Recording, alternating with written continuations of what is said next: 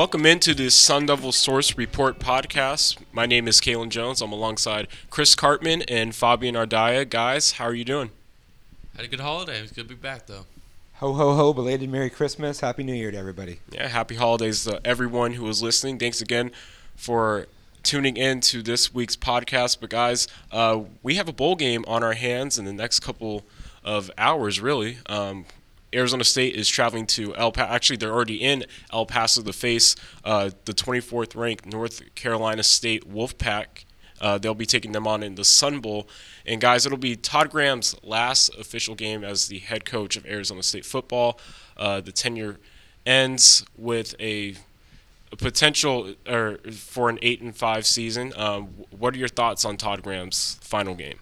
It's odd, honestly, seeing not only the end of the Todd Graham era, but having it happen just with everything that's transpired in the last uh, month and two or three days uh, since the news came out that he was being let go, uh, culminating with the fact that he's still coaching the bowl game even after he got fired. But uh, it's definitely was an eventful tenure for Todd Graham. Um, a lot of highs, some lows, uh, but it it'll be a chance to see if Arizona State can send him off the way they talked about doing uh, from the moment he got fired. Not sure how much this game actually impacts his legacy long term, but I do feel like Todd Graham is likely to age well. I think this is going to be like a fine wine. And even though he, uh, of course, lost a lot more games in the second half of his tenure versus the first half of his tenure, you look at a lot of the accomplishments in terms of uh, academics, graduation rates, APR team GPA, classroom attendance. You look at um, the discipline of the program on and off the field. You look at um, how much of an inf- impact that Todd Graham had with fundraising, booster outreach, the development of um, ASU's facilities district, stadium, the football facility, which he didn't even get a full year uh, to be able to enjoy, ironically. Uh, unless ASU accomplishes something which hasn't been done in the Pac 10 slash 12 era, uh, I think uh, in terms of you know Herm Edwards or whoever uh, ending up having some groundbreaking type success, I, I look at it, this as being uh, an era that people will reflect on with a lot of pride for what Todd Graham was all about and the type of person that he was. And also the last thing I would say on this subject is you guys remember this when he was hired at ASU, he was perceived as being uh, a job chaser, a charlatan, a phony, uh, all these things that were propagated out there in the national media for the fact that he uh, left multiple jobs after one year. And here, here is Todd Graham, whose legacy is going to be lamenting being fired at ASU and how this was like the place he wanted to be at for the long haul after six years, and the emotion of that uh, is very different than the way that he was perceived to be upon his arrival at ASU. Once again, Todd Graham's final game as Arizona State head coach will come against the North Carolina State Wolfpack in the Sun Bowl. Last time Arizona State played in the Sun Bowl, they defeated uh, Duke um, 36 to 31. Uh, yeah, 2014. In 2014, that's Demario correct. Richards' uh, full circle of Yeah. his career, right? Yeah. And uh, talked, I think, at the beginning of the bowl prep about that game and how he thought originally he wasn't even going to play in that game because he missed meeting as the first time he ever missed a meeting. I think it was John Wren who was on staff at the time. Uh, came saw him outside of that uh, ballroom and was wondering why Demario Richard was sitting on the ground upset. It's like you didn't do anything wrong. You're fine. You just go out and play your game, and then Demario Richard goes out and scores four touchdowns. Yeah, and- and how about just the way that Demario Richard has evolved as a person and as a football player, coupled with Todd Graham's sort of appreciation for Demario Richard, and um, he's the one player that that Graham mentioned in his final press conference in terms of the growth and everything that Richard was able to achieve. We saw what Demario Richard could do on the field as a freshman in that game. He had four touchdowns. He was the MVP. Um, you guys remember it, and um, but he's gone through a lot of a circuitous kind of route through his career with some downs and some some injuries and some uh, frustration with his role and all those kinds of things. And it's just kind of it's the fact that he's kind of finishing his ASU career and Todd Graham's finishing his, his ASU career and the way that they see one another. Uh, the dynamics of that's pretty fascinating. Yeah, I think a part of it is honestly that both of them always did it their way. Todd Graham always did it his way, always uh, with sort of that Texas charm to him, always sort of stayed true to what he said from the beginning as far as in terms of discipline and trying what he wants out of his program. And Demario Richard was always Demario Richard, just saying what was on his mind, not really caring what anyone else thought. Yeah. Todd Graham was like um, a big Kalen Ballage fan. I think he was one of the people, from what we've been told, that was pushing for more of a divvying of those reps, mm-hmm. which is interesting because it's like Todd and Demario were at arm's length in a lot of ways, and here they are in this embrace as uh, their careers at ASU come to a conclusion. Yeah, that'll certainly be interesting. Um, you guys mentioned how Todd Graham always liked to do it his way. Um, he won't be able to be alongside some of his key assistants in this or in the bowl game with Billy Napier accepting a head coaching position over at Louisiana Lafayette, uh, offensive line coach Rob Sale joining him. Um, but some of the subsequent coaching changes to follow from that, Rob Likens, the former uh, wide receivers head coach, uh, was promoted to offensive coordinator. Uh, the hiring of Danny Gonzales from San Diego State as defensive coordinator, Antonio Pierce uh, from Long Beach Poly, he'll be brought on as a linebackers coach. Um, some of the other key uh, positions, Shawn Slocum is likely returning as the special teams coordinator. Dave Christensen was brought in as the offensive line coordinator, who was already a part of the program. And then you have John Connolly signing on as the strength coach, and Charlie. Joe Connolly. Oh, excuse me, Joe Connolly. Yeah. Forgive me. And then Charlie Fisher's uh, coming from Division three school uh, to coach the wide receivers. No, uh, Division one, uh, Division one FCS or FCS. Forgive yeah, me. Uh, Western Illinois. Western Illinois. Yeah. So, what do we make of those coaching changes, guys? Well, that's a lot that you just went over there, um, and that just speaks to what happens inside of a program whenever you have a head coaching change. You're just invariably going to have uh, all these other uh, domino effects that just kind of also fall as a result of what happened. Um, Billy Napier, uh, of course, let's start with him. He wanted to be in Tempe uh, by, um, from what we've heard from sources close to Napier and others in the program. He was offered this head coaching job at Louisiana Lafayette and was intrigued by that. And, and one of the challenges is um, when Ray Anderson said he wanted to keep Napier in place, but Herm Edwards didn't hire Napier, that's a different type of a dynamic, and that's not common. Um, that you have a head coach who's basically being asked to keep somebody, and then they don't really know each other all that well, and what's that going to look like? Uh, Billy Napier, I think, would have stayed at ASU if he had been given a raise. Now he had signed a, a, a contract uh, extension and a raise just a week earlier for staying at ASU, bumping his salary from 550,000 to 700,000. Um, he's gonna make 850 at least at Lafayette, but probably more like over 900,000 with some easily attainable incentives. Um, our reporting, uh, as you know, you guys know, we were you know kind of first on on on this whole storyline. Um, is that um, his family really liked it here, preferred to stay.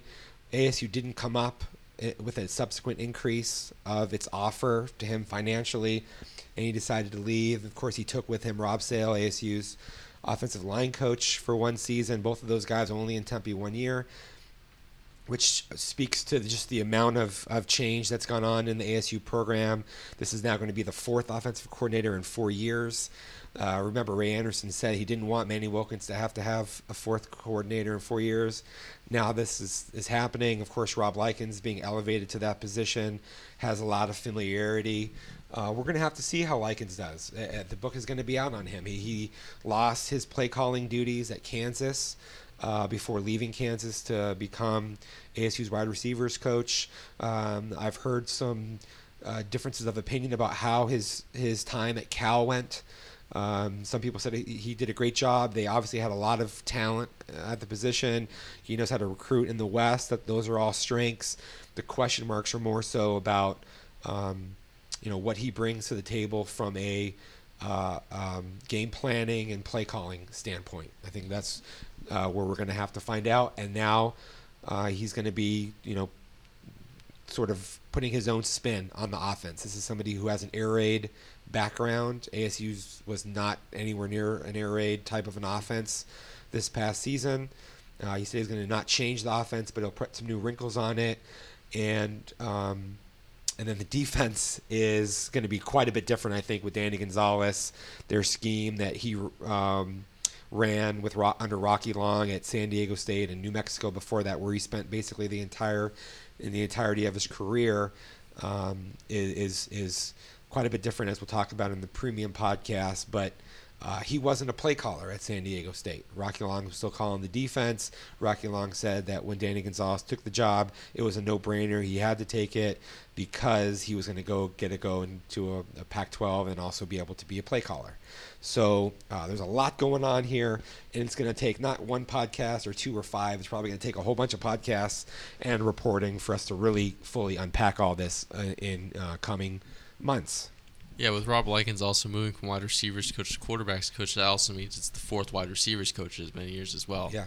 But uh, one of the things that Ray Anderson said, both when he fired Todd Graham and when he hired Herm Edwards, is one of the key things that he's going to do when he's evaluating uh, head coach is retention of assistants. And he also said that they wouldn't have to worry about building a staff for Herm Edwards, who was never done that at the collegiate level, because he's hoping to keep the staff in place, have people have the chance to stay, and then what wound up happening just a couple short weeks later is Herm Edwards had to build a staff on the fly.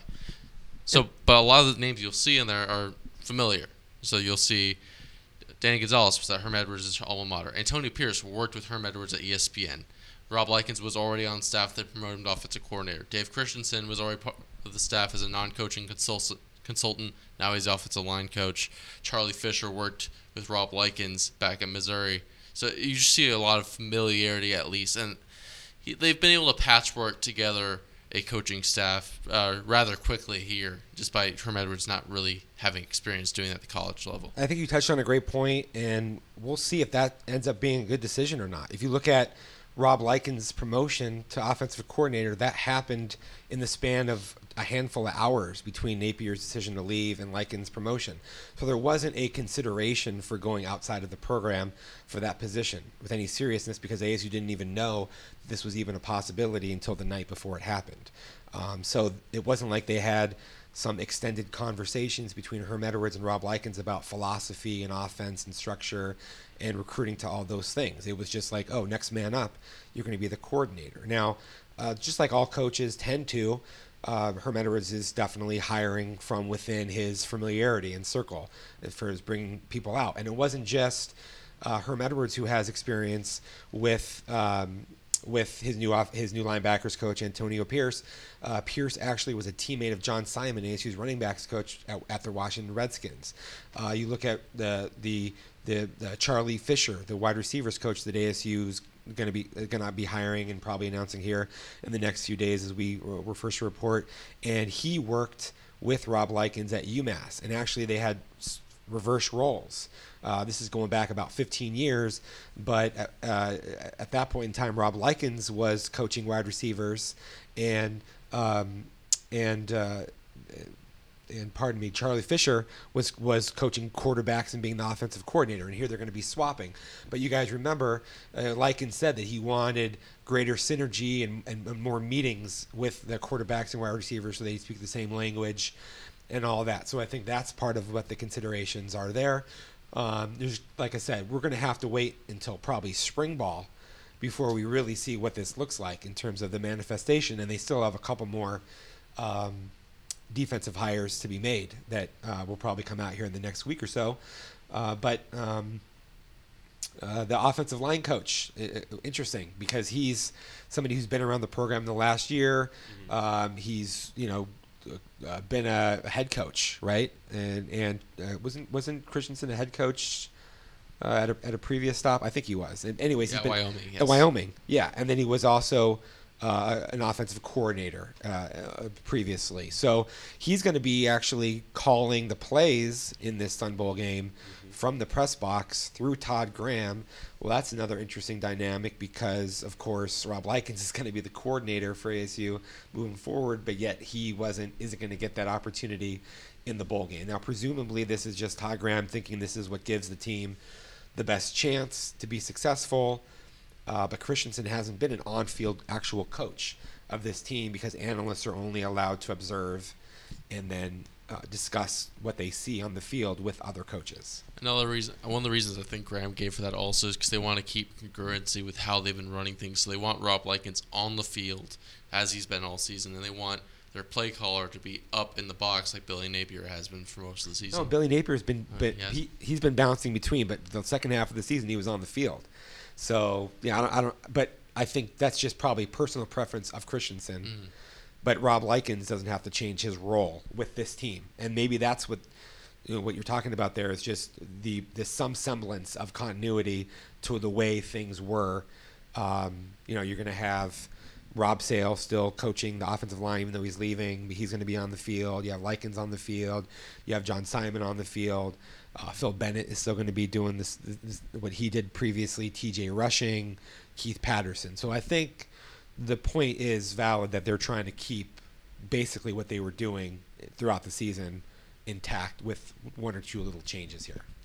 All right, moving forward again, uh, Danny Gonzales, the new installed as uh, Arizona State's new defensive coordinator. He won't be calling plays against uh, North Carolina State in the Sun Bowl, but uh, moving forward, he is expected to potentially bring a couple guys from San Diego State with him. I know one board member uh, pointed out the name Tony White, who's a recruit, recruiting coordinator and cornerbacks coach. Uh, Chris, what do you think of that potential addition? Well, Tony White is somebody that we've been familiar with as an up and coming recruiter for a number of years now. Um, in, in, in previous times that ASU's had defensive back openings, he was like a name that came up.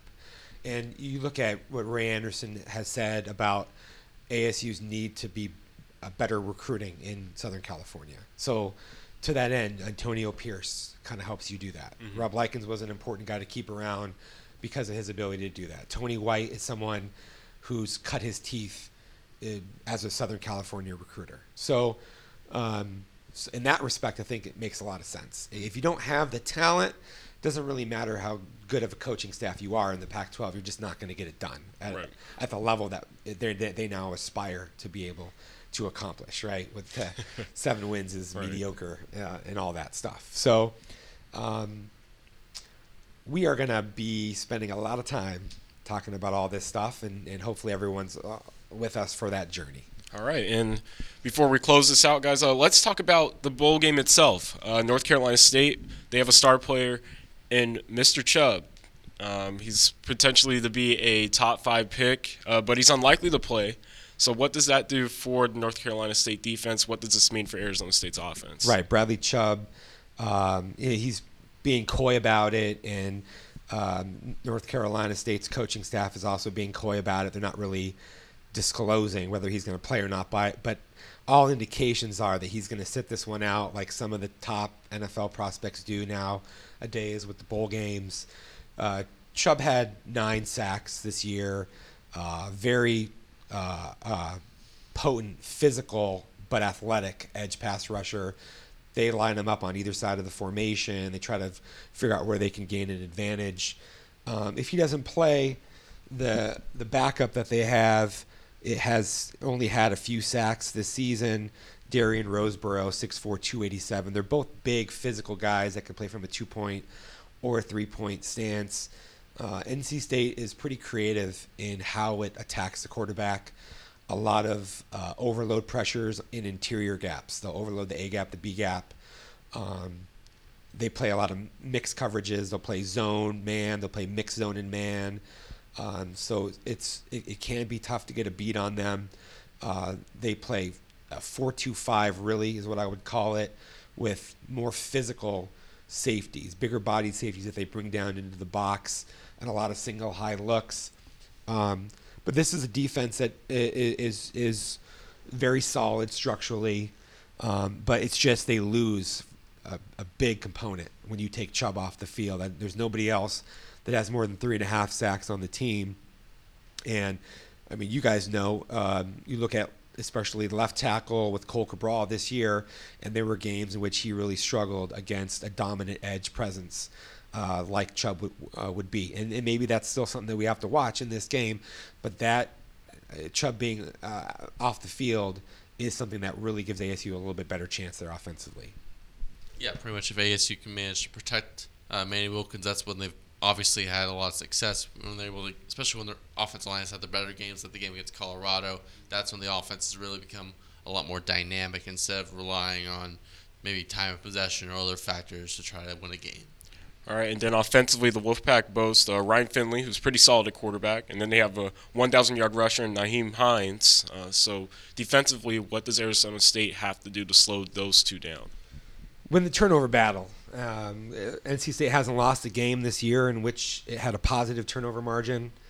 Uh, Ryan Finley's actually from Phoenix, Paradise Valley High School, guy that I liked a lot when he was in high school. I thought he got under recruited. Um, they have a high completion percentage type of an offense. They don't try to get too many big plays because they don't have that explosive verticality. They have these big physical skill players. They throw a lot of 50 50 balls to them. Um, they have the ability to change structures within drives. They'll bring tight ends in off the bench. They'll send them off. They'll run out of 10 personnel sets. Hines is a really great, uh, versatile type of a back. He can get you inside and outside on the edge. He's a really good return man. I think he was third in all purpose yards in the ACC this year. Um, so they are very solid, very balanced, solid. Their offensive line might be the best in the league. They only gave up 12 sacks all season. ASU gave up 12 sacks, as you guys know, in the first couple games of the year this season. Um, uh, three 315, 20, 320 pound offensive linemen. They'll wear on you at the point of attack. They like to get the ball to their athletes who are bigger physical guys and let them break tackles in the screen game on back shoulder fades and, and things of that nature. It's a it's a it's a difficult offense not because of its uh, potency as much as it is its ability to wear on you and beat you with versatility. It's a lot of what ASU has done when it's most successful this season, which is Yeah. dominate possession, sort of just keep the chains moving by any means necessary. Not necessarily going to knock you out over the top, but it's going to be a team that's going to grind you out. And against an inexperienced defense like ASU's, especially in that secondary, that could honestly be a huge factor in the game. And again, you guys mentioned it, uh, being pretty similar. Arizona State had only 11 turnovers lost this season. NC State right behind them at 12. So again, this is going to be a really interesting uh, competition between the two offenses to see whether or not who can impose their will. Um, but before we wrap this up, guys, one final question: um, the challenges of prep- preparing for this bowl game. Obviously, you have uh, Dave Christensen calling the plays instead of Rob Likens and Billy Napier. Uh, what are the challenges for the Sun Devils going into this matchup? Uh, do they have the will to compete? You know, uh, do, do they did they have the focus to sustain through all this adversity and distractions and all that all that? Because you look back six years ago, ASU fires uh, um, Dennis Erickson, goes to Vegas and gets just annihilated by Boise State. And I don't think that they really cared that much, that team. And, and that team was different because it lacked the discipline and the focus and the, and the energy. I think uh, it didn't matter to them all that much. And we'll see what happens in this game. But I really do think that people care about uh, the players, I should say, care about Todd Graham. They would like to see him go out on a high note. Um, but whether whether that translates to them doing the things that were needed in terms of studying the opponent and being dialed in on what you're trying to do schematically and being able to overcome all of this adversity and change that's happening uh, and kind of just pulling you apart at the seams uh, remains to be seen. I think it's going to be really, really hard for ASU. Um, now, the advantage, of course, is ASU has. Um, you know, much less of a travel. It, it, was easier for them to get to El Paso and all that stuff. Teams that t- typically f- have to fly across the country, um, they don't do as well. And you know, so I'm I'm interested to see if that has any sort of impact on this game. What ASU's focus level is like. NC State has continuity. Their staff is great. They have a they have a senior laden team, and you would think that they're going to be really focused. And they tend to be a hot starting team which also could be a problem for ASU if ASU comes out lethargic or sluggish. Yeah, big thing for Arizona State is just focus. I think uh, N'Keal Harry and a couple other players admitted that during the Arizona game, especially early on that first half, they lost focus at times because they were thinking about what Todd Graham's job status would be. Obviously, now they know what his job status is, but you have to think that maybe this being Todd's last game, maybe the either get a little bit too much, too amped up, or they're drained focus wise just because of all the drama that's happened this entire season, not just the last couple months. So there's a lot of factors that can play into it. And I think just having this entire month and two, a couple days just play out the way it has, it, it could have an impact on the team. But or it could have the reverse effect where the team comes out incredibly focused. They want to come out on the right on the right note for Todd Graham, and it turns out being one of their better performances of the season. All right, we'll see Arizona State again taking on North Carolina State in the Sun Bowl down in El Paso. Thanks again for listening in to the Sun Devil Source Report podcast from Chris Karpman, Fabian Ardaya, and Kalen Jones. So long.